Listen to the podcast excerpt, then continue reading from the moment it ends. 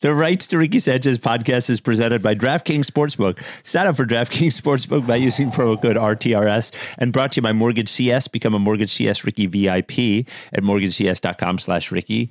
LL Pavorsky Jewelers, where Rights to Ricky Sanchez listeners go and get engaged. Briggs Auction, the official auction of the process at briggsauction.com. And Stateside Urban Craft Vodka, the official sponsor of the Corner 3 newsletter was Oh. You can sign up for that newsletter at rightstorickysanchez.com slash newsletter. Ah, would have been sweet tonight. Would have been sweet. Sixers lose to the Celtics without Joel Embiid, without Tyrese Maxey, without Nick Batum. We will talk to that. We will head Moral victory moral. vi- The, you know what? I think it was and a moral loss for the Celtics. yeah, and and moral victory for everybody but one person on the Sixers. So I'll talk about that. We head to Atlanta and Detroit for star hunting. We have some new new media, I guess, to look for. A new commercial from the system, and the finalists for Dan Olinger's Olinger's Olinger's column name. I, I'm never going to get it right. And oh, the return of Brian Colangelo relationship advice. Fly the process is going to Los Angeles. We're going to go on a trip to go see Sixers versus Clippers at the Staples Center in March. Hundreds of us join us, and fans of Philly. You can reserve your spot for just 150 bucks, uh, full travel and hotel and game tickets and all that kind of shit. Go to rightstorickysanchez.com slash fly. And if you're coming from somewhere other than Philadelphia, or if you're already there and you want a non-travel package, just tickets to the game and the parties, send an email to joe at fansofphilly.com. Stateside Urban Craft Vodka. I mentioned I'm having stateside. I haven't had a stateside in a very long time.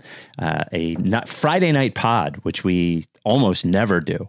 I love. We talk about Surfside all the time. I love the regular stateside vodka made right there in Philly. Stateside Urban Craft Vodka. It's the best in the stateside rocks glass. Of course, Surfside iced tea and vodka is the official drink of Philadelphia, the official canned beverage of Philadelphia. Only 100 calories. Tastes fucking awesome. No carbonation because iced tea does not have bubbles. You can order it at statesidevodka.com. And just a separate little plug that we learned in recent days the Philly Special Christmas album the Eagles offensive lineman with a bunch of Philadelphia All Stars, such as Charlie Hall, Eliza Hardy Jones, Amos Lee, is on sale. And there is a Ricky Easter egg in the album art. If you buy the deluxe album, there is a special Ricky like mention in the album art. It's the coolest fucking thing ever. We didn't know about it until the last few days. So uh, order it and look at it. And if you find it, send it to us uh, because it, I, we know what it is, but it's fun to find. I don't want to tell you what it is, but it's definitely fun to find. A couple people have found it already. Uh, without any further ado, Amos and the chef.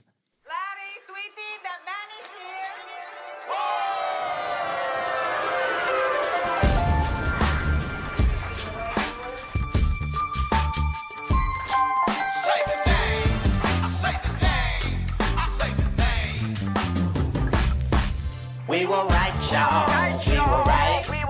Even when it went wrong, we were right. We was right, y'all. We were right. So say the name. Say the name. We were right, y'all. We were right.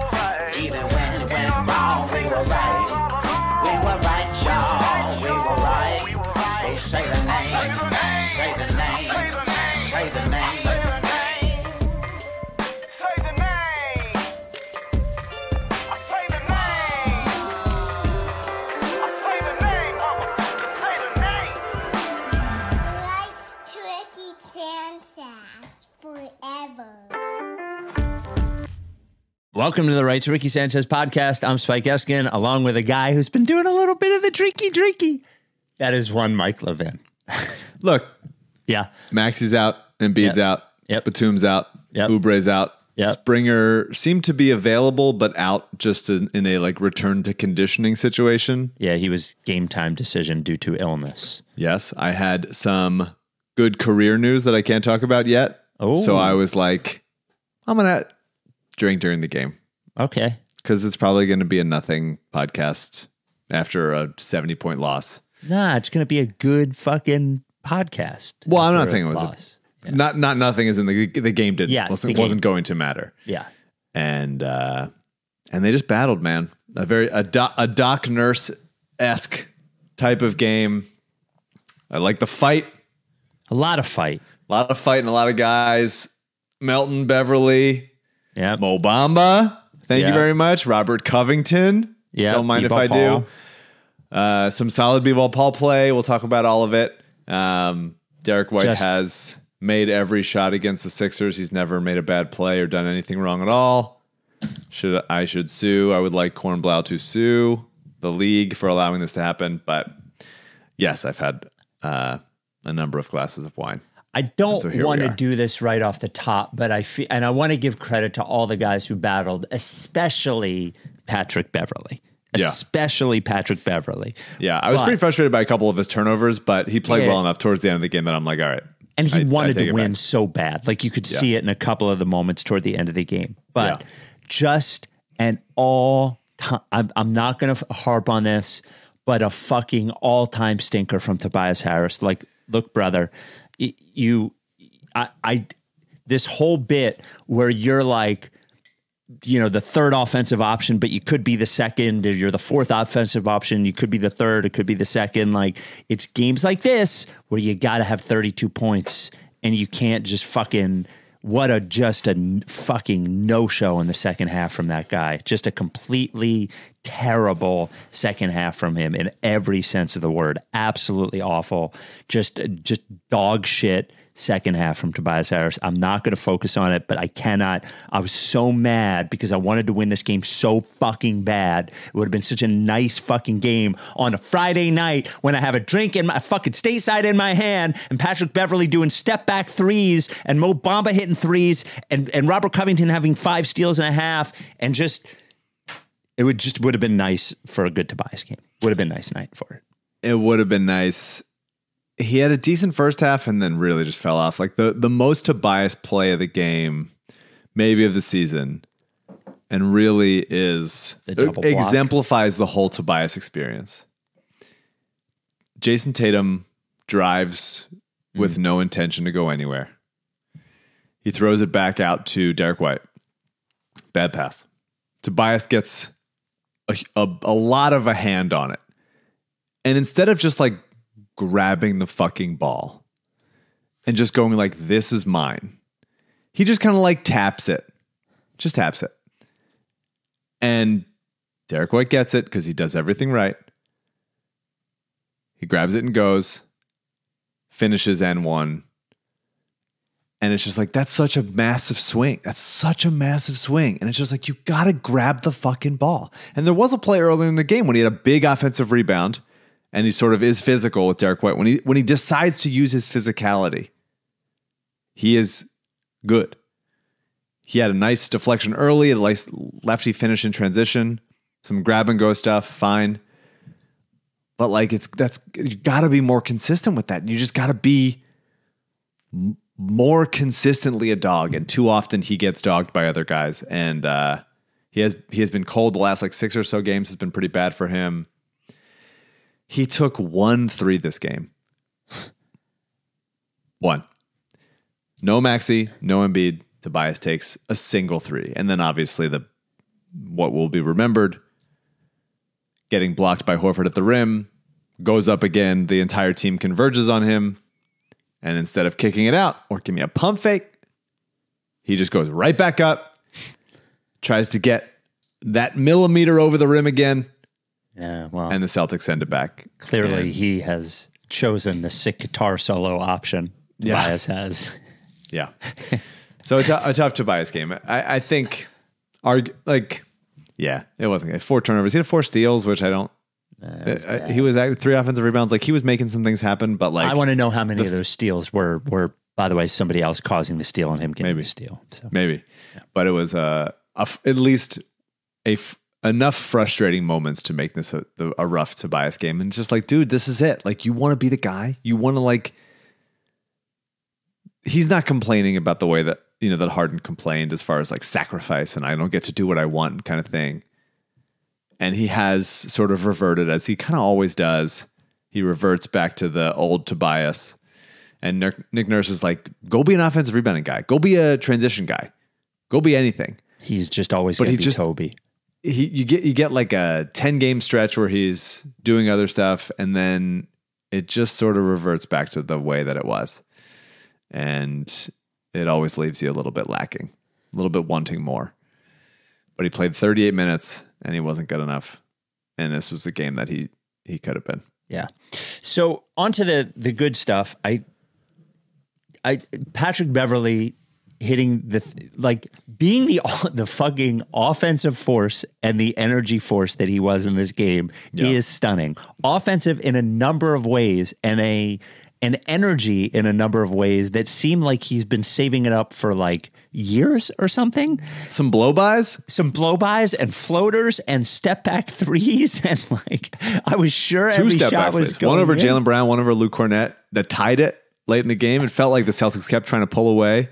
Yeah. and just they they were hitting shots, man. The, Patrick Beverley for the first three weeks of the season, it was like, why is he not taking threes? Why, when he does by accident take a three, is he short on everything? And then the last couple weeks, week or so, week or two, just been back. He was three of five from three tonight. Hit a, hit two step backs. You just got to be ready to step into it, babe. That's it. And he and he was and he was the shot was on tonight. He had a couple nice scoops and finishes inside, some like pivots off a drive. He had like a pump fake into a spin, into a hook shot. He's providing rim pressure. Some nice, some really nice stuff. And and some frustrating stuff that he got, I think, dinged on reputation. Like that Jaylen Brown punching him in the nuts in the dick. Yeah. and then them not and then Nick Nurse immediately challenging it, rightfully so, and them not overturning that. It's like what? What? do- We're both we're all looking at it. Yeah. What's the replay for? If- This isn't like what, can- what are we gonna- doing? if he gonna- punched him in the dick and pushed off. So what? What is, Is- there to do? Is and it then and- possible that the, the rule book that they're trying to keep the rule book clean and there's no mention of punching anyone in the dick in the maybe rule, in the rule? Yeah, book? there's no rule that says dogs can't play in the NBA. Yeah. Um, the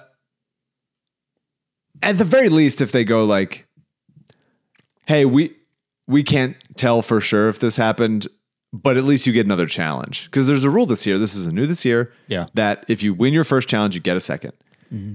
And straight up, like there were times later in the game that that like you would have challenged, and it's like, well, they already said you lose the challenge when uh, when Pat Bev got punched in the dick by Jaylen Brown, and Jaylen Jaylen and Jayson just man, they just push off every time with that offhand all Yep. the time. Tatum Every whines time. so much for a guy who gets like occasionally gets his wrist touched. He gets fouled like the least of any superstar. Well, because he's he's he's either fading or stepping back on every Yeah. shot that he takes. And- but he whines so much. Like at least Luka is like taking it in. He's getting slapped. He's getting hit. They're landing on him. He's getting the guy to jump up. Whatever. But Tatum doesn't really do that that much, and he's just constantly complaining to the refs for little stuff. It's very bizarre, and he got ejected, and I think I'm happy about it. Um, they should have won this game, man. It was a frustrating one. Yeah. They gave up 44 points in the first quarter. That's ultimately they did it. Like the the the they the defense bounced back later in the game, but they're just. I'm saying I, you can tell me to shut up, like because I say it every podcast. They're over helping. Like they, CJ, put up that thing that I sent you. They do this all the time. Is this going to be the AU screenshot? It's the AU screenshot. Yeah, there's but there's like 75 of them. Like, what are we doing? So what we're looking at here is a screenshot where Jayson Tatum has the ball at the three point line, and Tobias Harris is in the paint, with 18 feet away from him. What are we 18 doing? Feet away, guarding a guy that Patrick Beverley is already guarding. Yes. so so Jrue drives into the paint. Yep. Tobias dips down so far Yeah. And thinks, "Well, I have plenty of time to get over to Jayson Tatum." I just don't understand. How do they watch this? Because there's not there's not a ton of practice happening. No. So it's like not during the season. Right. So it's like they have they're just watching a lot of film and running and doing shoot arounds. And so when they're watching film and they see this, would you rather Jrue Holiday take a contested mid-range shot into the paint with Pat Bev on him and Mo Bamba behind him? Or would you rather Jayson Tatum take a catch and shoot three wide open? I'm asking you, Spike. I would. I don't want to take the option when Jayson Tatum is is shooting a a wide open three. Yeah, that I seems think that- reasonable to me. I, Yeah, I I just think straight up the- don't understand it. Is it is it that are they being coached this way? I would like the Sixers public relations staff who texts us to tell me the answer. what is it supposed to be? Do, is the Sixers coaching staff like, yes, this is right? Because Pat Bev is a guy that can there has to hang with your the guy you're covering. And don't are they just watching the ball? Are they just getting distracted? what level of and this is not just a Nick Nurse thing. This is not just a this year thing. This is years of it. And it's a, ton of NBA basketball, honestly, where it's like everybody's offense knows for a fact that the ideal situation is to get open catch and shoot threes or like layups at the rim and or fouls. And the defense, when they switch to the other side of the court, they go like, "We forgot all of that. We don't know anything at all. The stuff that's happening when we're on offense, we don't give a fuck. We we want to give the this offense, the other team, everything they want. And all you got to do is like not even beat your guy, but just theoretically dribble towards a possibility where you could beat your guy. And whether it's Tobias or Melton, Melton does this way too much, way too much. They're helping off of shooters. Melton helped off of Sam Hauser, who is only there to shoot, catch and shoot threes.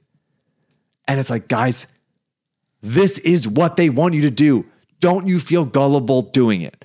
I don't understand. I say it every single podcast. I can't imagine this is interesting to listen to, but I say it every single podcast. And I need the Sixers to make a public statement to me about this situation because it happens text? too much. And I feel bad for the listeners, but I keep saying it. The right. What else am I supposed to say? This is half of it. They gave up 44 points in the first fucking half because they just kept leaving shooters First to quarter. help on a guy who might take it contested too. What are we doing? The Rights Ricky Sanchez podcast is brought to you by Mortgage CS. Uh, Mortgage CS. CS, what does it stand for? That's a weird name. stands for concierge service. You know, if you're in for concierge service, you're going to get treated right. Mortgage CS is going to make you a VIP. CS VIP. Treat you right. They're an independent mortgage broker. They are based right here in the area. They have no ties to any banks that you do not know about. So you know when you go to Mortgage CS to get a mortgage that they are they are dedicated to one person. That is to you.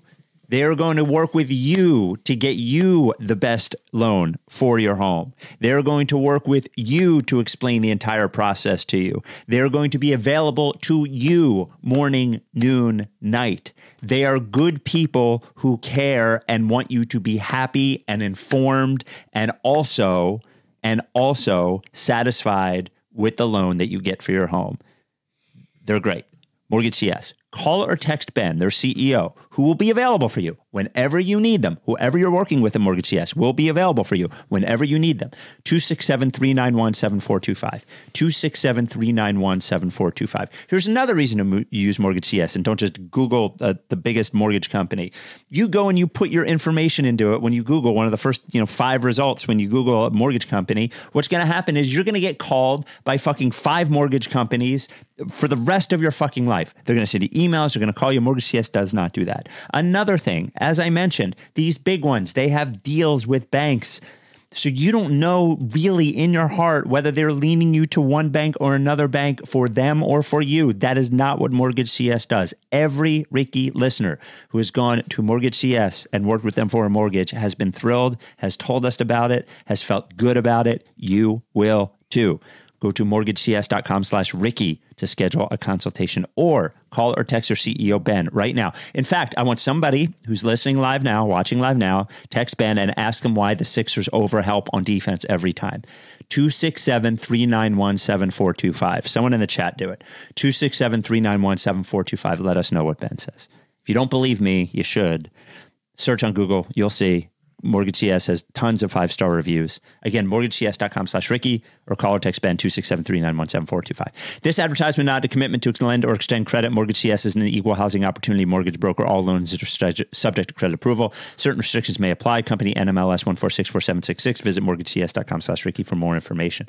You know, back to something good.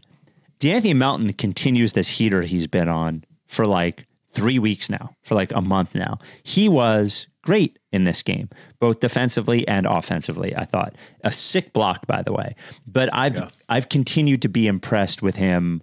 Like offensively, he's not just a catch and shoot three point shooter. Like he shoots contested, he can take step backs. He's very confident. He lets it fly. I thought it, he was, and and I thought you know Bob Myers definitely needs some lessons on color commentary, but I thought his point as soon as Melton went out that the Sixers were in trouble was was you know they needed him. They really needed him, and he played great tonight.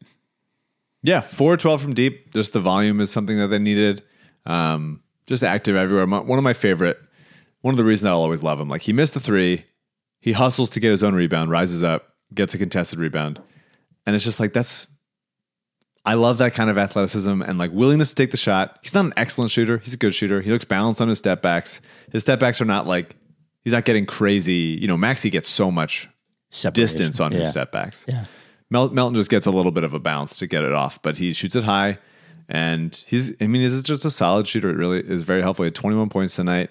Um, attack the rim had a couple a couple nice finishes. I want to give him some credit for that, but you know he has one. he had one at the end of the first quarter when he goes in, and it looked on the first watch like he shot it backwards, and I thought, yeah, You got to pick out the bad one. You're that picking out the tracks. bad- Yeah. but it, it did get blocked. It got blocked by Banton. By Banton, I watched it in slow motion. Um, he, he ended up fouling out, and they were and they were pretty hopeless without him. But it was a solid Melton game. Made a bunch of nice plays. Is just like a helpful helpful player. You know, if he's your fifth best player, you are in you're in good shape. I thought it was a. He's just you know, shots going to come and go. Decision making around the rim is going to be pretty bad. Turned the ball over too many times on some kind of weak, stupid But stuff He had to do too much. You know, had to do too much. he is. Absolutely. And Yeah. that's and that's why I I wrote the article in the newsletter this week, right? RickySanchez.com slash newsletter, um, about just needing another guy who can handle the ball, who can get into the get into the paint. And and Beverley kind of proved that wrong to tonight, as far as if Maxey was there and Beverley is this guy every night, as far as beating his guy off the dribble and a willingness to shoot. That's very nice. He's still not he's like he's not a creative passer. He sort of has tunnel vision, Beverley, as as a you know guy with the ball in his hands. But uh but he did enough to be like, yes, in the eight minutes that Maxey will miss in the playoffs, like Beverley is fine. Um, but I, I wouldn't mind them giving other guys a shot, whether it's extended Korkmaz run, who didn't play well tonight. No. Um, What or the fuck happened to him, man? He was good, wasn't he? Or am I crazy? yeah, yeah. I mean, like he was you know, playable. He needs he needs Embiid there. Yeah. Um, No, I he mean, was like, he did lead the lead the Sixers in plus minus tonight, plus four in fifteen minutes. Um, or like a Javonte Smart or Terquavion Smith, or like minor upgrades elsewhere. Like just try it. It's just it's worth trying because they they need they're they're so dependent on Maxey. It's crazy. Maybe it's not like I was thinking is Tobias. Do do you run more Tobias pick and rolls without a point guard in there? Do you just decide if we can't Fuck get him, man. transition opportunities, we Fuck go him. No. wow the Ricky zone Tobias Harris. No. Fuck him. No. I, I'm so mad at him for Yeah, he, tonight's game. he, he had a tough game. He's had a tough. He's had a tough stretch. He had a good start to the season and a tough stretch. You know, Uh, Dan Dan Olinger tweeted during the game that he just can't understand how last year Robert Covington was out of the Clippers rotation. Doesn't make sense. It doesn't. He is so disruptive on defense. He's great. He is so disruptive. He had five. Now he ended with five steals, but five steals and a half of basketball tonight. And every time someone, his hands are so quick. And and Mike, not only does he have quick hands, but he reaches in a way that a lot of guys get called for fouls. Like Yeah. he he has good quick hands where he's not getting nailed for fouls when he does it. He's he is excellent, man. Like Robert Covington is an excellent player. Like he he has become a really excellent player and he was great tonight too. He was great defensively, hit a couple of big threes, you know. thought he played a good game. You know, he's again at at the end, couple of possessions. You probably that's not what you want Robert Covington doing, but they were down to Yeah. you know. So Yeah, showed his limitations. Jrue pulled the chair on him one time. It was it was a nice play on Jrue's part. Um, but he's at least capable, especially around Embiid and Maxey, to do some stuff. 18 points on nine shots, seven of seven from the line, um, three of six from deep, five steals and a block. Got a bunch of tough rebounds, a couple offensive. He immediately comes in and gets two poke outs and a catch and shoot three. Like he's just he just makes shit happen. He played 30 minutes tonight. I would let him there's no there's very rarely a situation it's hard to con- conceive of a situation where i would believe yes i want tobias playing more minutes than than covington no, yeah. if maybe the only situation is Embiid is playing maxi is not but if they're probably going to get fucked in that game anyway so it's like Covington is a better defensive player than Tobias. He's a more willing shooter than Tobias. He moves the ball faster than Tobias. Both of them, you know, Covington has proven to be a more willing cutter than Tobias. Um, and Tobias has been, he's finished around the rim. He's had a couple nice finishes tonight around the rim. Like there, there, there's helpful stuff there. I don't, you know, I was texting with Mike O'Connor, who writes for the Ricky, like, he wants to just trade Tobias in an Anunoby trade. And I'm like, why? You could just trade more Marcus Morris and, and get both. Um, and tonight is not a good night to make that case. But when he's playing efficient basketball, it's helpful to have him out there. And he has made a number of helpful mid range shots, bully ball shots. You got the wrong guy covering him. He's going to take you into the post and, and take an eight footer over your head type thing. But If if Anunoby's on the team, I w- Anunoby's on the team. I, I wouldn't want Tobias Harris on the team.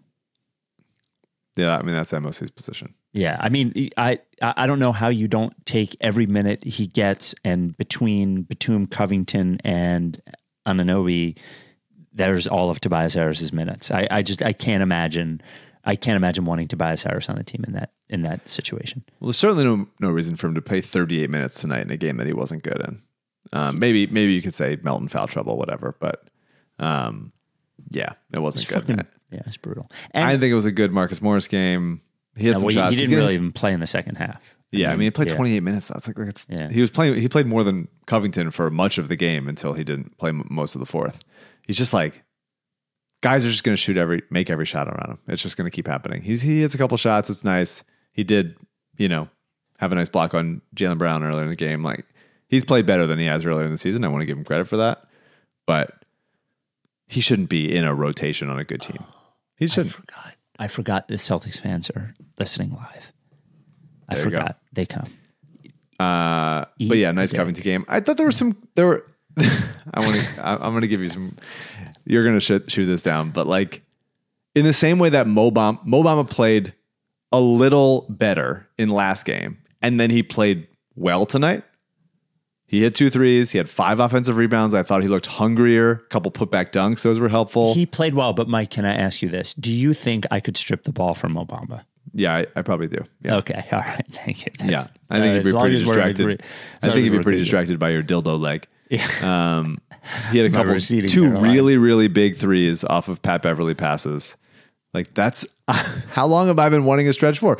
Stretch five. We've been doing this podcast for ten years, and Mo Bamba and B-ball Paul just hitting threes, Yeah, B backing up Joel Embiid. By the way, the B ball back down of Al Horford. Well, we'll get to B-ball. I want to. I want to say. Let me finish the thing. In the same way that I saw a little bit at a bomb, but like he's turning a corner in last game, even though he didn't actually statistically do it, and then had a good game this week. This this game, I saw a couple KJ Martin turning the corner plays tonight, where he didn't play well Nah, tonight, but there were a stinks, couple man. plays. That guy stinks. But there were a couple plays that I was like, that's feeling good. You're getting a little bit more comfortable. A couple like finger rolls that rim- rimmed out. It's like, bro, you're the most athletic player on the court, and also you're six six. Like you just gotta you gotta dunk everything. Grow up. I like him as a threat, a lob threat, a roll guy, all that stuff. Um, but man, yeah, he had a three on one with just Tatum back, and Tatum slapped it down off his knee. And it's like either you get fouled there, or you dunk, or you throw a pass to somebody else to get an easy layup. Like you can't three on one turn the ball over. That's embarrassing. But I'm anticipating that you know it looks like Oubre's pretty close to being back. It seems like Batum's not going to be out for a while. Well, Whatever, Oubre whatever. play But on if Wednesday. Oubre, they said Oubre is he is playing, okay. Yeah, well, if, K- play if KJ was had like one more game, then I do think that you'd start to see like, oh, that's a helpful play. Mm, I don't think so. Maybe not, but I like the athleticism. You're you're not going to you're you have enough athleticism and a willingness to to roll hard, and you got some goods. I'm happy to I'm happy to have you here. Yeah. But there's in a, in a different you know he'd be such a nice process sixer. First of all, we know Yes. that. Well, um, and now the Sixers are like flush with wings who can do stuff, and so he's a little bit less necessary. because um, he stinks.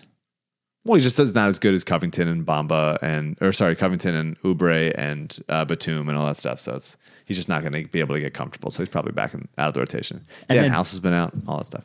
Can we talk about b-ball now? Let's talk about b-ball. Yeah, Okay. Well, I mean, the back down, the several times. several times because and there's, I think it was the back down or it was a different play. There were several of them. It wasn't the back. Okay, so there was the back down with like the little hook or whatever. Mm-hmm. But then there was one where he was like, he was like crossing him over, Mm-hmm. and then spun around and put him on his back, and then I think shot a fadeaway. A fadeaway one-handed floater. Yeah. I counted. I rewound and counted. How many times do you think b-ball dribbled in that play?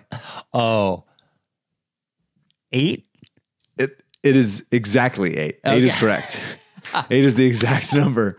He had him in hell. I love it. I love it. I Because you love don't know what he's gonna fucking do. You don't know what he's gonna do. He's weird. Let him be weird, and that's why Doc never played him. It was uh, malpractice for Doc to never play him, as Embiid's backups were getting absolutely torched, and B-ball did some good stuff. We we didn't talk about it on the last podcast because it was after such a bad loss.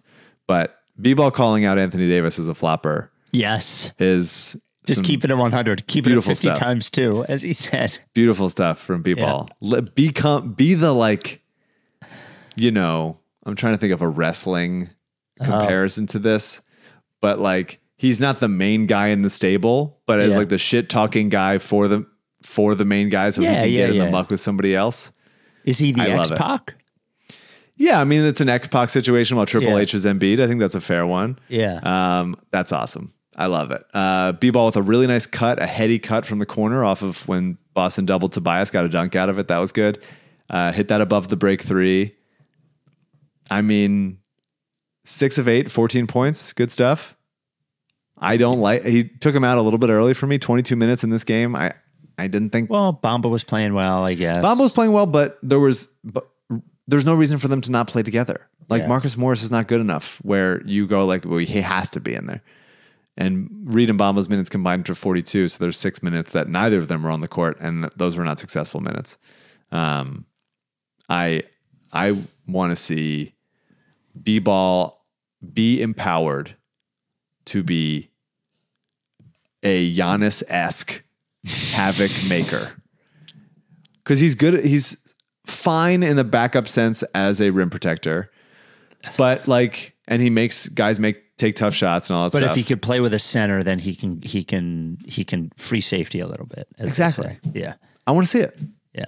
I should be allowed to see it. I should be permitted to see it. Well, it. he played with Joel for what a few minutes during the Laker game, right? He did, didn't he? If I remember correctly, a couple minutes, maybe. All season, it's been very, very few. yeah. The But I loved, I loved him putting, putting Embiid in, or putting Horford in hell Yeah. a couple times in this He's game. not. He like Horford ain't in his head. Like you know what I mean. Like That's Horford good. might be in Joel's head, but he ain't in he ain't in B-ball's head. You know. B-ball, Not a lot. thankfully, doesn't have anybody in his head. He just has B-ball in his head. It's his name. It is his profession. And that's what's there. I love him. This would have been the last thing I'll say Yeah. about this game. Yeah. Would have been a perfect Kelly Oubre five assist game. Yeah, uh, would have been a perfect Kelly Oubre five Oh, assist game. So and we didn't get it. with zero for the year, you're gonna you're gonna. I'm counting this as one. The Rights to Ricky Sanchez podcast is brought to you by LL Pavorsky Jewelers. Mike, how's your? You were doing a whole ring thing with LL. did, yeah. the ring thing. Did it all go okay? So well, we sent it. Alyssa Yep. put it in the mail the other day. Yep. And I, so I'm not wearing one now. It's very weird to not have my ring on after Ah. my whole life of not wearing a ring.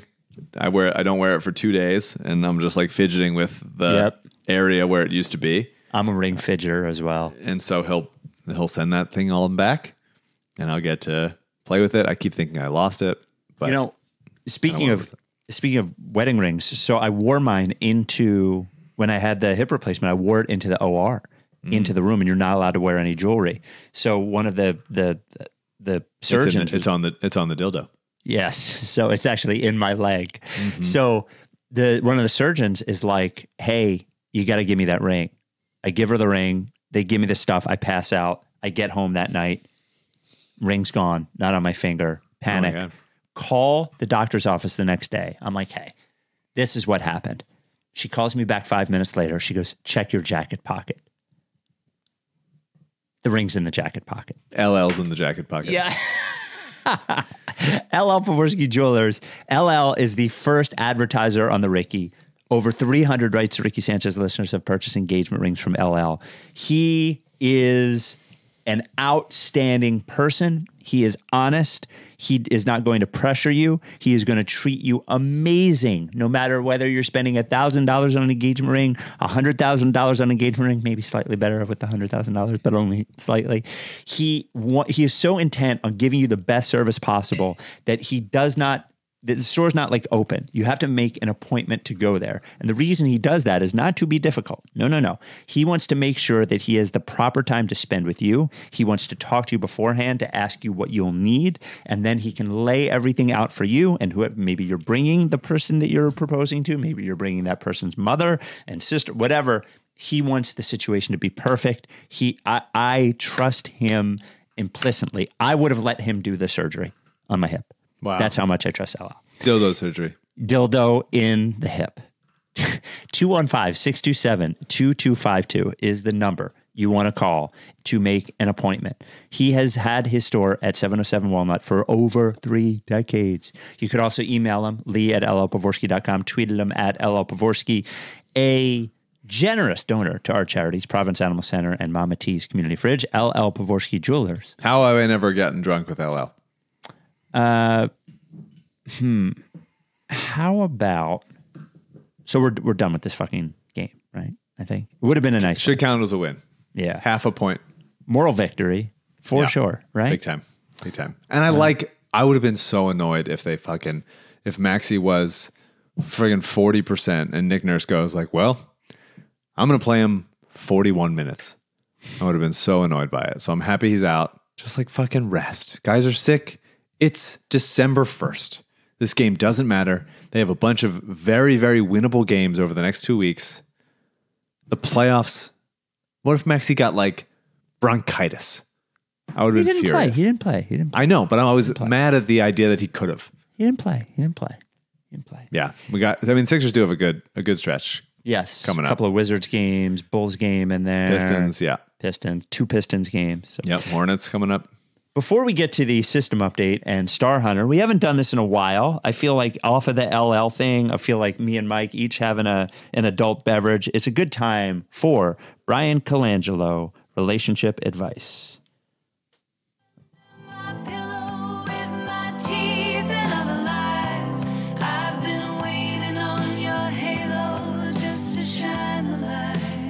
Our relationship advice theme song from Eliza Hardy Jones, our own Eliza Hardy Jones, On the Eagles' 53 man roster, on the Eagles 53 man roster. Eliza in- Hardy Jones, on war on in war on drugs, of course. Now, I, you know, I was going a to say the mother of a child. Yes, mother of a child. She and uh, and Andrew, congratulations, which we've we've already done. But uh, this comes from we don't say the name. I, I, he didn't say not to say the name, but I'm not going to say the name. This comes from Anthony. Hey guys, my girlfriend and I, my girlfriend 29 and I 31, have been together for nine months. Our relationship is great. I dare say LL Pavorsky will receive a call in two to three years if all continues to go well Wow. in a short two to three years. My only concern is our pet situation. I've lived most of my life with dogs, but currently only have a small four year old cat. Shout out cats. My girlfriend has a large three year old pit bull Rottweiler mix. He's a very lovable buffoon, but he is also a bite risk. Uh, he doesn't expound on what the, and specifically why we think he's a bite risk. But anyway, we currently live in separate apartments in the same same complex. Around New Year's, we were going to bring our Separate pets. apartments, same complex. Yeah. Around New Year's, we were going to begin bringing our pets together as we're considering renting a house together after our lease ends next winter. However, I'm having second thoughts because of the pets.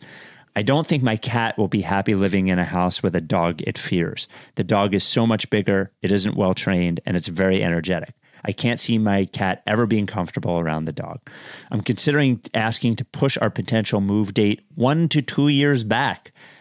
I would hope the dog calms down with age. If he doesn't, I think the worst case scenario is we live in a duplex and have the pets forever separated. Am I taking this too far by overthinking it? Any feedback is helpful. Thanks, guys. I have Yeah. my thoughts on this. You got to let them work through it. Yeah. Let them work through it. he, he- here's the thing, man. I think you are projecting your own fears onto your cat. You're saying your cat's scared of the dog. Cat's never even met the dog, bro. Cat's even never even met the dog. Let the cat met, meet the dog. See how it goes. You know, I'll tell you from experience. I had a cat. It was my first pet ever. Alabama. God rest her soul. I lived with Alabama. Alabama lived with me and my wife, and we adopted Rebel. And because we adopted Rebel from Aruba, we did not have a chance for them to meet beforehand. We were terrified. We brought Rebel home in the middle of the night. Alabama had never lived with another animal as long as I had had her. Rebel walks into the house, they touch noses. They never had a bad day, not once ever. And I reminded my wife, now I don't know the size of this cat. She was worried. Well, what if what if Alabama, she's so much smaller than the dog. She can also jump on top of the fridge in like a moment's notice. She can cl- get through holes that the dog can't get. The cats are pretty Cats are savvy. cats are savvy. They're survivals. They're sur- survivors. I, I think the dog is bigger. It doesn't matter. I, I think you gotta. You, I think you gotta try for a night and see how it goes, and then try for another night and see how it goes. Not a reason to push a move in by several years. No, it, it- just to hope the dog calms down. Like I, I'm, I'm not, I'm not trying to psychoanalyze you, but this, it, if you're look, here's what I would tell you to think about. If you're not ready to move in with her, don't move in with her yet. Like, if you're not ready. He's ready already saying there's an LL call, so I don't know if it's a in two to three years, that's three times as long as they've even been dating. Yeah, but they haven't lived together yet. Yeah, he's that's ready what to say I'm LL, LL call. So I don't think it's if he's if he's saying LL call in the email, regardless of how much time it's going to be. Yeah. I don't think it's like, and I'm scared. I feel like you could just avoid, you could have not said the LL piece.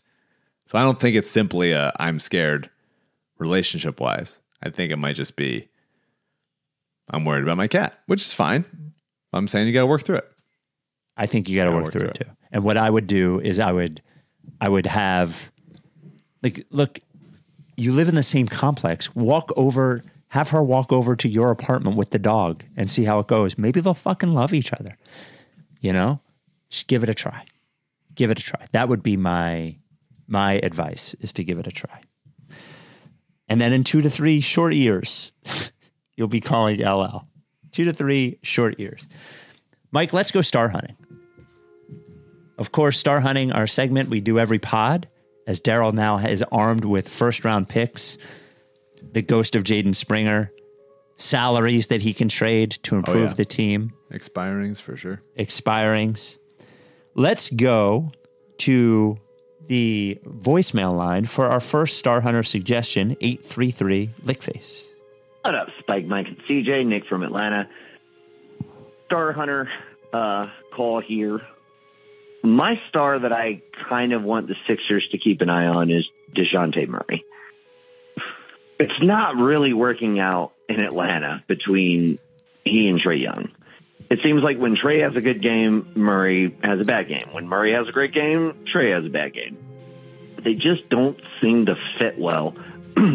I think he would fit very well with Tyrese Maxey. They can both put pressure on the rim. Murray can guard. He's not an elite defensive player like he was billed in San Antonio. I think it helped a lot that he played next to other defensive backcourt players. You pair him with Trae Young, and all of a sudden it's like, well, he's not a, he's not what we thought he was.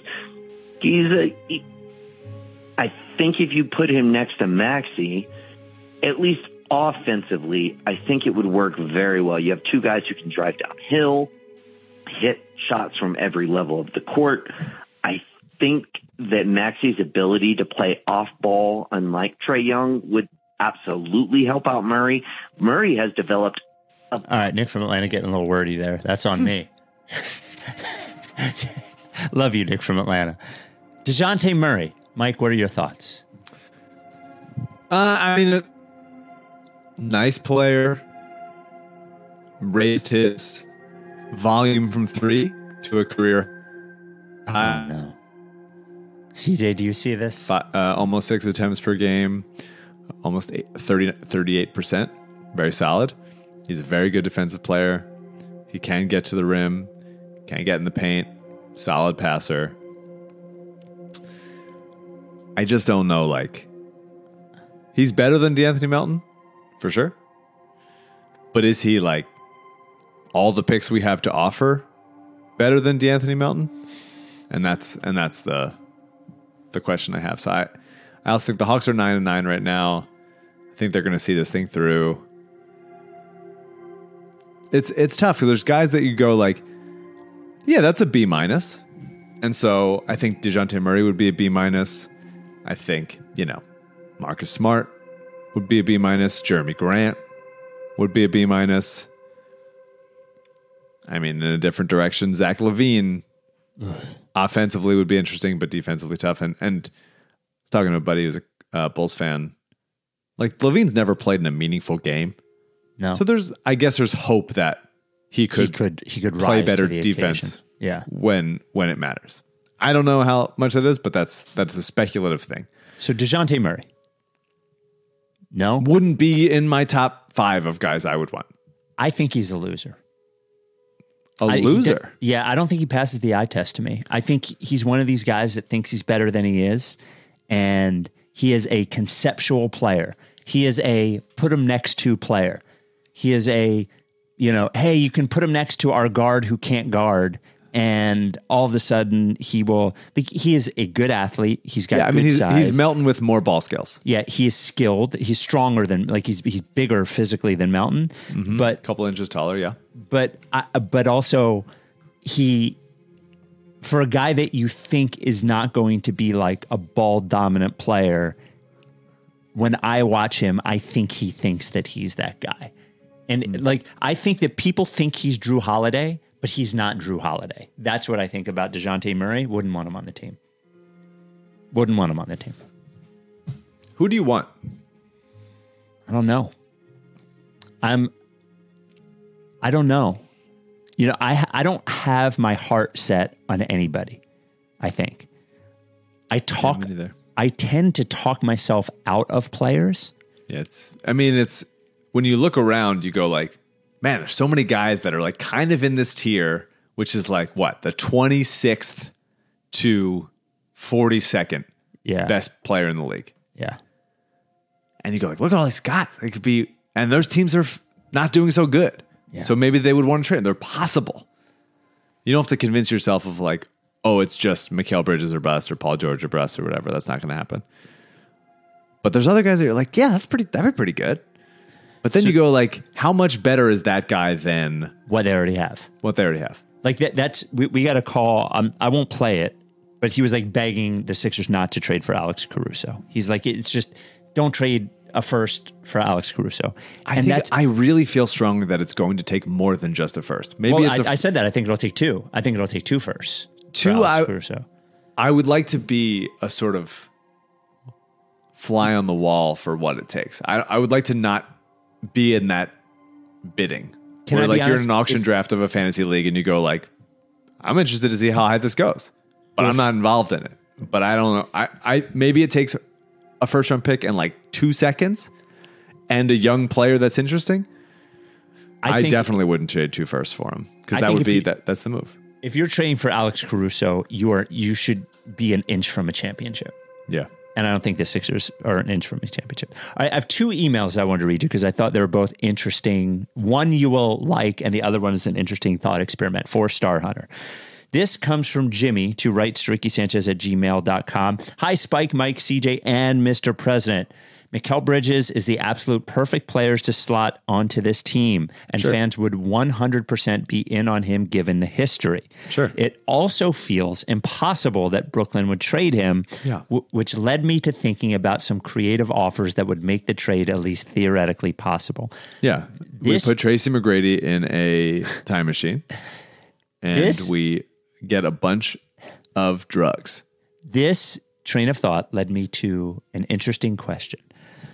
Would you trade Tobias Harris, Marcus Morris, and all of your picks and swaps for Mikal? Oh, sorry, wrong button. Was that a baby sound? It was a baby. what the fuck? For Mikal Bridges, Just Has access to baby sound. 10 years of this podcast, never used baby sound. All of a sudden, press one button, baby sound. Been there the whole time. outside of the picks, um, okay. Tobias Harris, Marcus Morris, and all the picks for Mikal Bridges and Ben Simmons. Outside of the picks, taking the rest of that contract for expiring deals may be the best value we can offer the Nets. The free agency strategy probably makes more sense for them as well, considering they have actual success in attracting stars recently. Would would getting Mikal Bridges be a reasonable package be worth bringing back Ben Simmons and his contract? It's interesting. Oh, I like that you're saying it's interesting. I like. I mean, I like it. Well, this is why money. I wanted. It's this is why. I wanted in like the you know targeting Lonzo and going like, well, Lonzo's interesting because like if a better you know cheap, less cheap organization with a better medical staff. Not that the Sixers are known for their tremendous medical staff.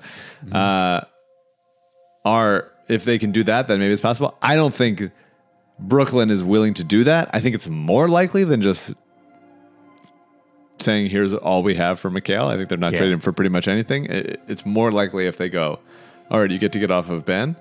Um, and I like it on a theoretical standpoint. I think it is a an honorable thing when when you when you put together a, a, a fake trade, and there's like, hey, we'll take. We know we're getting a better player, but we will take your bad shit, and that's interesting to me. And I think it is saucy, in a, as far as Ben's return goes. Uh, I don't think that Brooklyn does it, and I don't think. I think the Sixers would do it though.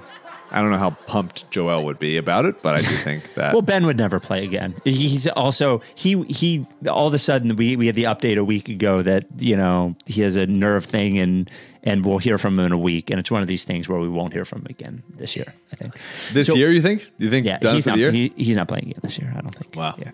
So final trade only because it is.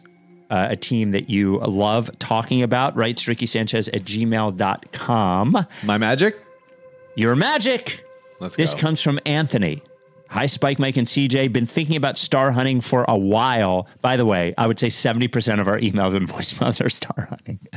Been thinking about star hunting for a while and how Daryl said they will likely not get what they need from a single player they get in return. What if they could get it from two? Sixers get Jonathan Isaac, Jalen Suggs, Goga Bitadze. Bitadze. Magic get Marcus Morris, B-Ball Paul, Jaden Springer, Pat Bev. It says various ca- draft capital. I think you, you No, got that's it. insane. You're, No. you're probably getting. You No. don't want it. No, No, no. Jonathan Isaac's really good. Well, he doesn't. Is he's never healthy. Yeah, we, Yeah. he's theoretically good. Yeah, no. Yeah. He's a, like a an intriguing bench role player, Yeah. but he's he has so clearly not proven anything in the playoffs. Playing like very few minutes per game, a really intriguing defensive player, but no, he's signed to a big contract. No, no, no, no, no, no, no. And I like Jalen Suggs, but no. The Rights Ricky Sanchez podcast is brought to you by. Not trading B-ball Paul. What are we doing? I know. Well, I don't think we can trade B-Ball Paul. December. We're in two December, weeks. right. We are in December. The Rights to Ricky Sanchez podcast is brought to you by Briggs Auction, the official auction of the process, a four generation family owned and operated auction house in Garnet Valley. Everybody loves, loved the Black Friday sports memorabilia and sneaker sale. I got three pair of sneakers. I sent them to CJ. They're fucking awesome. I got uh, won three lots in the Black Friday sale. CJ, did you get any of the lots in the Black Friday sale? I, I lost the two that I bid on. Ah. Unfortunately, yeah, and I was like, I was like seven minutes out, highest bidder, and then like I went to do an errand and I got outbid. So Ah. tough luck. Fucking loser. The only one now that they're doing real estate now, Mike. They have they had a house up in Westchester a week ago, and they have one in Gap, PA. CJ, where's Gap? Is it like? Do you want to Gap? Google it. It's at Isn't the it Oxford Reading? Valley Mall. Is that where it is? I'm sure the Oxford Valley Mall has a gap. No, not a Gap, but Gap, PA.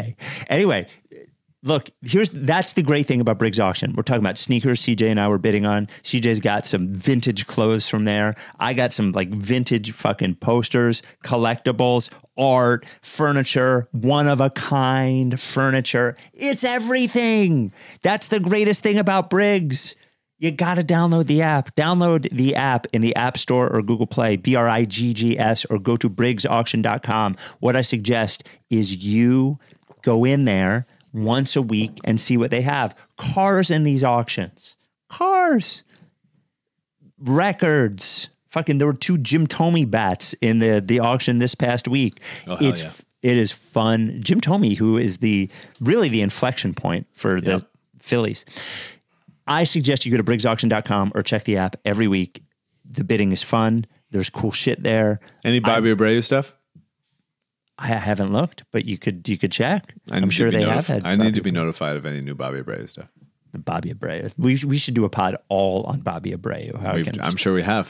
dismantle the myth of, of He's Bobby ma- Abreu. he's the mi- best. the millennial myth of Bo- Bobby Abreu. He's fantastic. if you win an auction, pickup is easy by appointment during the week or Saturday's open pickup. Tom in the Twitch chat is a big Briggs auction guy. Am I right, CJ? Tom's a big Briggs auction guy. Yeah, it's a millennial thing to to like baseball players who are good at everything. Bobby Abreu, oh, whose- fast, whose, can teams, whose team was magically better once he left. It's baseball. yeah, it happens. It It's a different sport. You can't have one guy just carry a whole team. It's baseball. Uh, info at briggsauction.com if you're downsizing you want to auction stuff yourself. Otherwise briggsauction.com briggs auction the official auction of the process.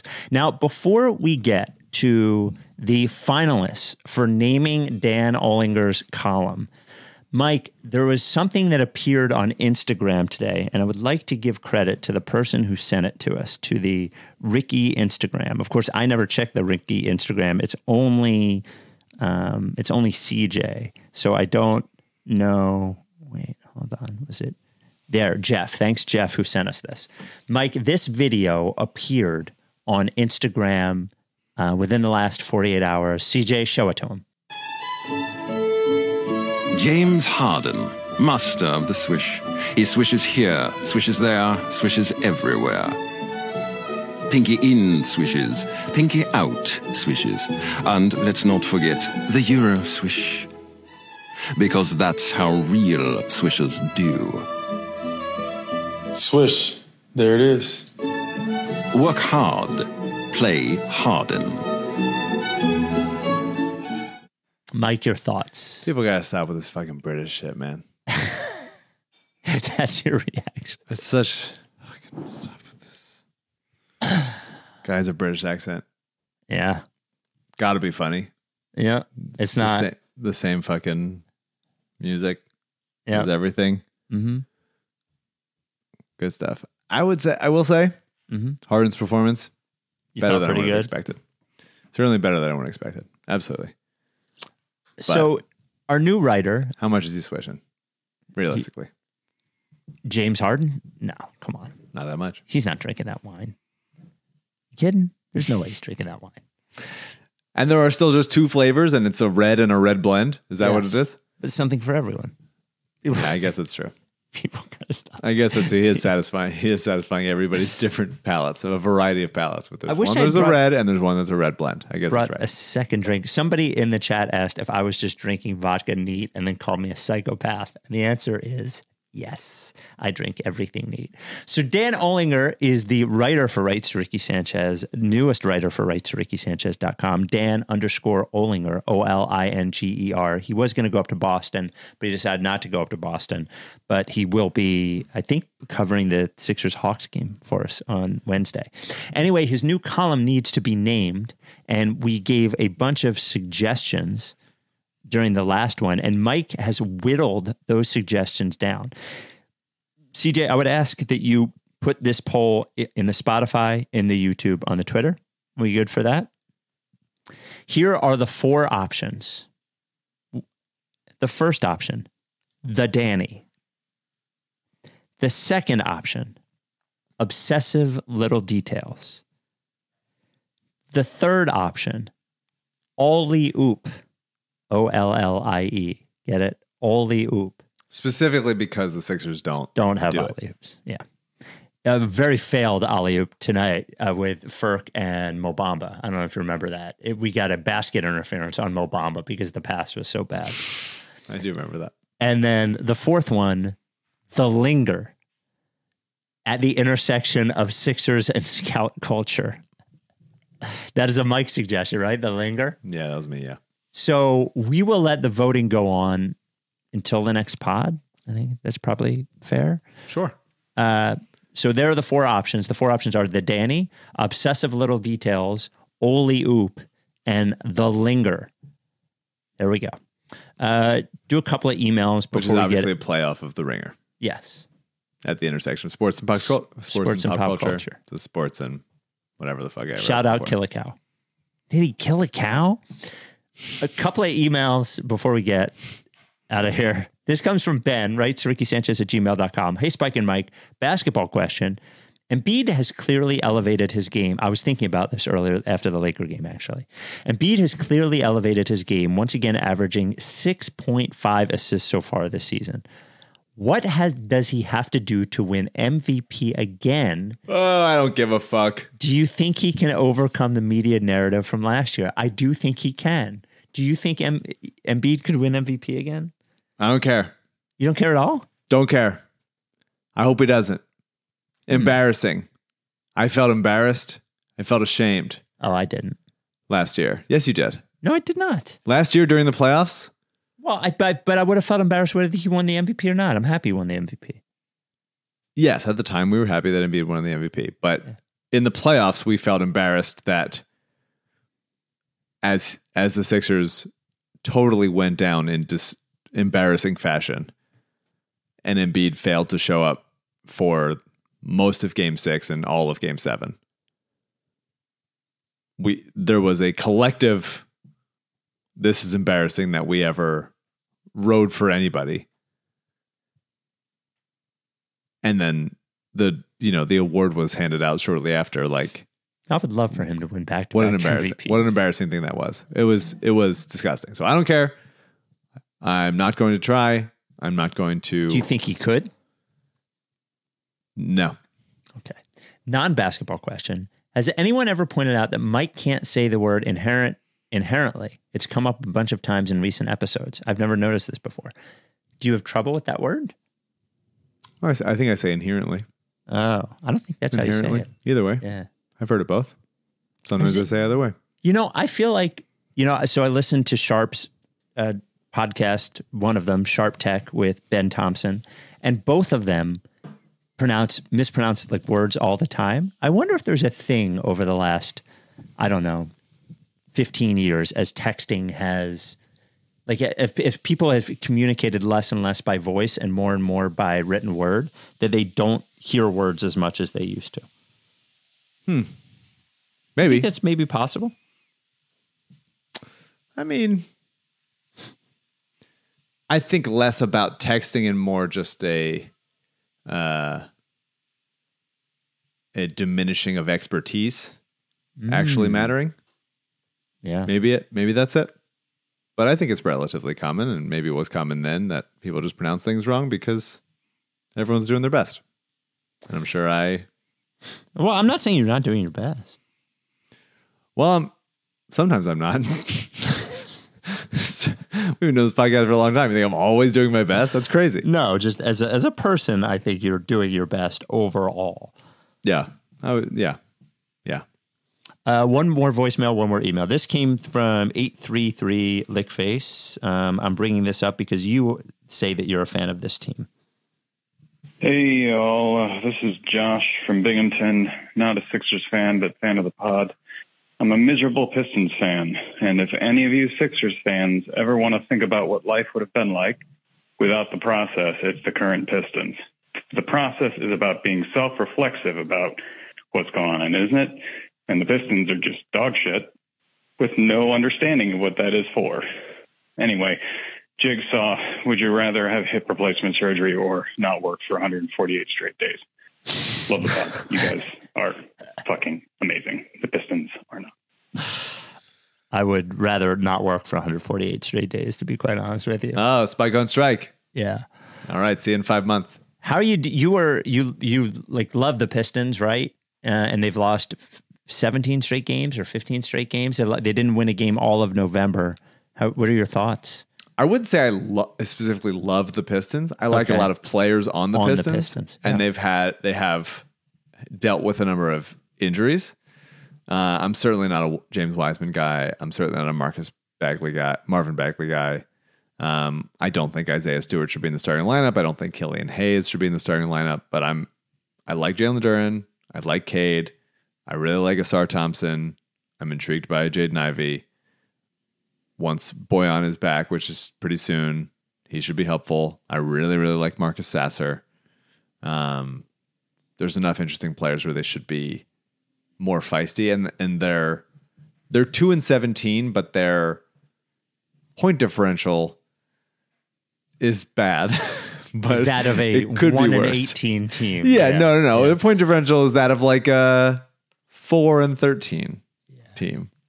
Uh, I think they will be better once they have more shooting. They, very clearly, they just were missing shooting. Like, it's crazy that they are starting so many non-shooters around a big guard in Cade. It, it was insane, and it was always very weird. I've never been a Cade guy. It Doesn't pass the eye test for me.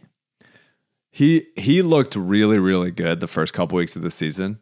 Yeah. Was doing a lot of special stuff and that's with really really bad spacing. Um I think that they will go on a small run. Can I predict a small run? For the Pistons? Yeah. Well, what's that? One win is a small run for the Pistons winning a game. Can you give would a small run be like 4 and 2? Yes. Okay. Uh, for a team that's soon- two and seventeen, I would. Yeah. I think that's fair. I at some point soon, they will go four and two. I don't think they'll make the playoffs, but I do think they'll be better than the Wizards, maybe better than the Bulls, potentially better than the Hornets, depending on how quickly Lamelo gets back. Uh, final email. This comes from Steph. Writes Ricky Sanchez at gmail.com. After years of having a star tandem that was really just anyone looks good playing next to Joel Embiid, it's been refreshing to see the way Maxey and Embiid are actually thriving together. It felt rare to see them both having big games rather than the your turn, my turn dynamic, so I looked it up. Maxey and Embiid have already scored 30 plus in the same game more times this season than Harden and Embiid did all of last season, including the playoffs. This isn't as much of a question, other than doesn't it just feel great to have a duo of his stars that complement each other with no passive aggressive bullshit to deal with? And is it safe to say that Embiid has officially recreated the JJ chemistry only with a much better, less douchey partner? Yeah. And the non basketball question is Do you guys read books? If so, any recommendations? Um, the first thing is, is yes, it does feel very nice. It feels mm-hmm. very nice to have a second star that I do not feel conflicted about at all. Felt conflicted about Ben the entire time. Felt mm-hmm. conflicted about Harden the entire time. Mm-hmm. No conflict about Maxey whatsoever. Yeah. Right? It's nice. I mean, that's why I think he's the most, one of the most, part of, I think he's one of the most well liked players in Philadelphia sports history at this moment. Mhm. And maybe that goes away once more expectations are placed upon him. But at this moment, I think he's one of the most universally well liked players in Philadelphia sports history. It's a it's a joy. Um, I do like to read. I just finished the book tomorrow and tomorrow and tomorrow. Okay. I liked Who's it. that by? What's her name? Jane. Gabrielle Zevin. Okay. Um, I read a couple other things recently that I'm now forgetting. So I don't read a lot. the drinking. I, I read like two books a year um, because I either get distracted or fall asleep. So I will suggest books that I really, really loved because the only books that I end up finishing are books that I really, really love. So I will do two from two authors. Um, uh, I don't usually read a lot of fiction, but these two books I thought were great uh, by Ottessa Moshfegh. Um, one is called My Year of Rest and Relaxation, which I really love, which is one of my favorite books of the last five years, uh, and Eileen. And then from Chuck Klosterman, Killing Yourself to Live and Fargo Rock City. I think if you love music, um, both of those books are amazing. All right, let's get to the fucking music dunking thing. Ridiculous. I'm so we're bringing mad it back. CJ. We're bringing it back. I'm so I- mad at CJ. I love. What are you mad at CJ for? For not siding with you? CJ, did you play? Ba- do you play basketball currently? Okay, Uh, no, can, not can we set this up? Not everybody listened to the last pod. Sure. Can we just set this up? Yeah. Very very quickly in the filter in and the last. So our last pod after the what game was it? The Pelicans. game. Pelicans, yeah. It got very silly. It was one of my favorite podcasts that we've ever done. And in the filter in, which happens usually only on YouTube, I asked, would you rather be able to dunk with ease or be able to do a sick guitar solo on demand? And it became a debate throughout the entire thing. Mike, of course, wa- wants to easily dunk. CJ and I both pick sick guitar solo on demand. Now, the vote on Twitter, I think for a basketball podcast, very close. Uh, ob- 55% pick dunk, 45% pick sick guitar solo. Anyway, Mike, go ahead. Your thoughts on CJ? You're very mad at CJ. Yeah, I just thought that's me and CJ were friends. I thought that me and CJ were on You, the same you think wavelength. CJ we- can't be honest? Are we you? not friends because I just think we he's- have different interests? I don't think that CJ. You produce a basketball podcast. Sure. Mm-hmm. He's a person. I'm, The idea that you could behind that you would scenes. rather just go like, hey, hey, everybody, everybody, stop what you're doing and listen to me. Not play in a band where He I'm could like, play in a band. Hold on, he could play in a band. Just but the specific thing was sick guitar. What was the last word, Spike? solo. But you Solo. can do you can do a sick guitar solo in a band. I know, but it's mostly annoying. Wait a minute. When you're It's dunking, mostly annoying. You want to be able you want to be able to dunk during a game. I'm You don't wanna dunking for dunk. myself. Allow me to dunk for myself. It is a it is a pure joy of like I can do anything, and it is helpful in a game for a point guard to be able to throw a lob to a guy who can effortlessly dunk. It is not close. If it was a music podcast, then I could see how it would be close. But one thing you can learn Whoa. doing guitar Uh-huh. to to be pretty good where you say like yeah i can i guess i can i can commit myself to doing sick guitar solos- solos and one you can't i could train a ton and be able to maybe dunk a little bit but to effortlessly dunk where i have just easy bounce as a 5'11 guy is not something i can just easily attain Five nine and a half. Okay. Can I bring up? Can I bring up? Spike. A, We're mar- i'm 5'11 I'll fucking Not I'll dunk on your ass right now. I don't even need the I don't even need the special ability. I will fucking do it. I will break both your hips. I will take the boners out of your hips, the fucking dildos. How They're gone. this? If if if I, I will set this up for the next live pod. That's all I'm saying is that you will be measured at the live next. Anyway, I've interrupted too much. 100%. CJ, your response.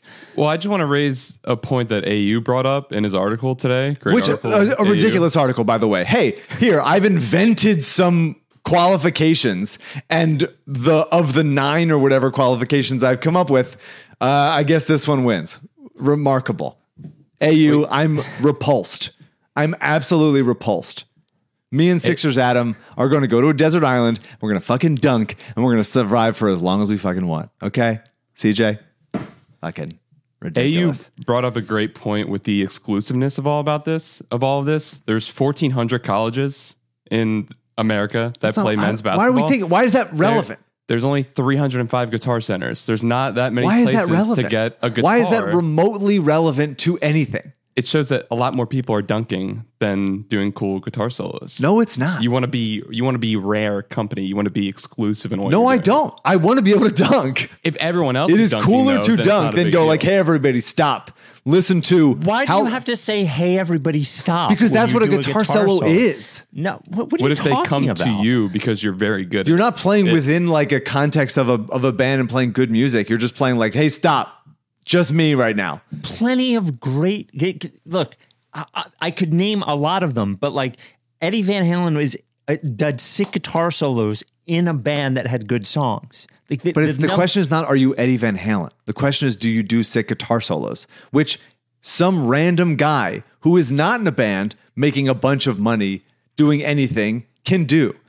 Any, there are plenty of people who are not in bands that claim they can do sick guitar solos.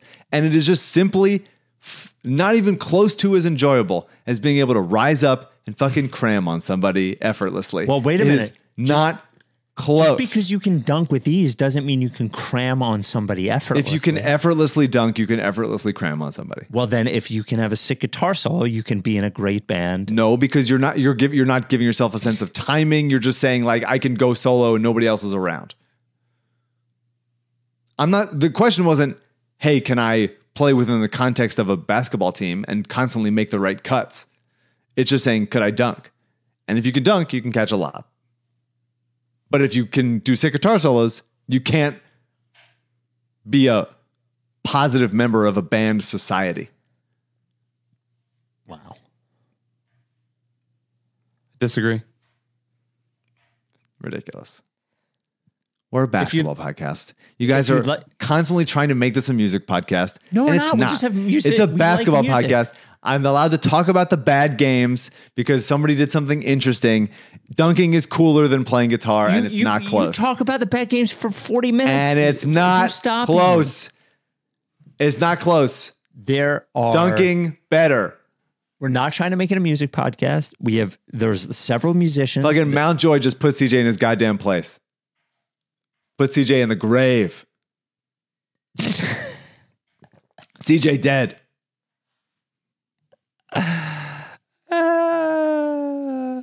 Dunk every time. Which It's is- not close. You ever I seen asked it. Cheetah Girls? The the original Cheetah Girls? Sure, of course. You think I haven't seen Cheetah Girls? I'm 34 How- years old. Of course, I've seen Cheetah Girls. How cool was that ending scene when the guy jumps up on the car and they they come together at the end when they're you know they're in that alleyway or whatever. How about and Back he to starts the Future? and he starts shredding the guitar. That is the highlight of that franchise. That made all of their careers. That guitar solo. We give it all away for a dunk and a one dunk in a heartbeat. I wouldn't watch this much as much basketball as I do. I wouldn't care about basketball as much as I do if I could effortlessly, if I would choose a sick guitar solo over an effortless dunk. I you know what? I'm actually insulted the way that you talk about sick guitar solos, to be quite honest with you. I just think that there's more obnoxiousness to sick a sick guitar solo in particular. yeah. It's not just being good at guitar; it is Uh-huh. sick guitar solo. Yeah. And then there's more obnoxious to that than there is to being like, hey, I can dunk, and that is helpful to a basketball team. It is more helpful to be able to dunk on a basketball team than it is to be able There's- to do sick guitar solos of- to a band. But there's a lot of players who can dunk who are not helpful to a basketball team. We've seen plenty of them. Just because you can dunk doesn't make you helpful to a basketball team. Yeah, I'm not saying that. I'm saying I like to, I would rather, I think it's a much more enjoyable life if you can dunk You know, than it like, is if you can go like, actually, everybody be quiet for a second. I'm going to do a little bit why of do you have to tell everyone to be quiet? Because that's what it is. If you're playing guitar for somebody, you're playing. You have to be quiet. You What have to go you're like just listen to me jam out for an extended period of time.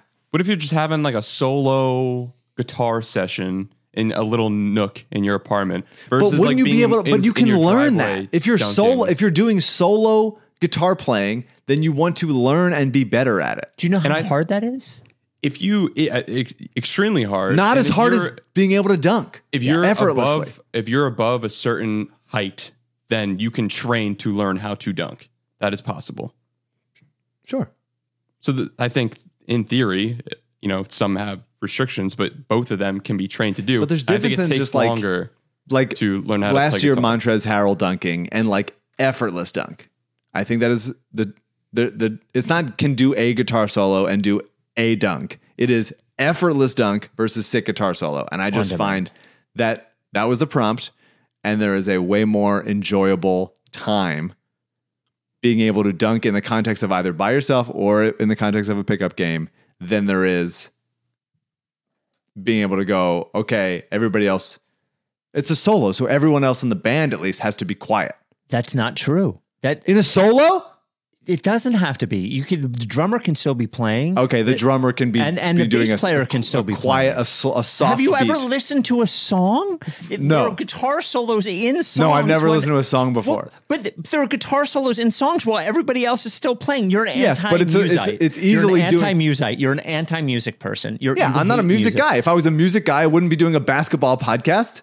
I Well, wouldn't but pick music guitar- guys can do basketball podcast. I'm a music guy that does a basketball podcast. You and Kevin O'Connor can do can can go choose sick guitar solos. okay? I'm going to be dunking on your head and kicking you with my non dildo hip. well, I'm gonna be standing on the stage doing this fucking solo. No, you're going to be in your garage while gonna gonna your neighbor while your neighbor calls the cops because you're being too loud. I think there's a perfectly valid argument that the neighbor could be calling the cops on you for dunking in your driveway after 8 p.m. Okay, if I get called, there is nothing cooler than getting the cops called on you for dunking. Okay, I hope that happens. I would love for that to happen. All right. Um, oh, a good Friday night pod. I'm excited. I don't have to get up tomorrow morning because we're not doing a pod tomorrow morning. It's pretty great. Sixers lost, but moral victory, moral loss for the Celtics. Go fuck yourself, Celtics. We will be back Wednesday night after the Sixers play the Hawks. The Hawks. The correct answer is sick guitar solo. Of- Like obviously it's not. It's just so obviously it, it is. If you don't We'll talk to you last, next time. Are you done with TTP? Yeah, you know, like face. If you don't fuck with me, then I, then I won't fuck with you. If you don't fuck with me, Then I won't, I won't fuck with you. But if you fuck with me, I'm gonna fucking kill you! Time for plan B.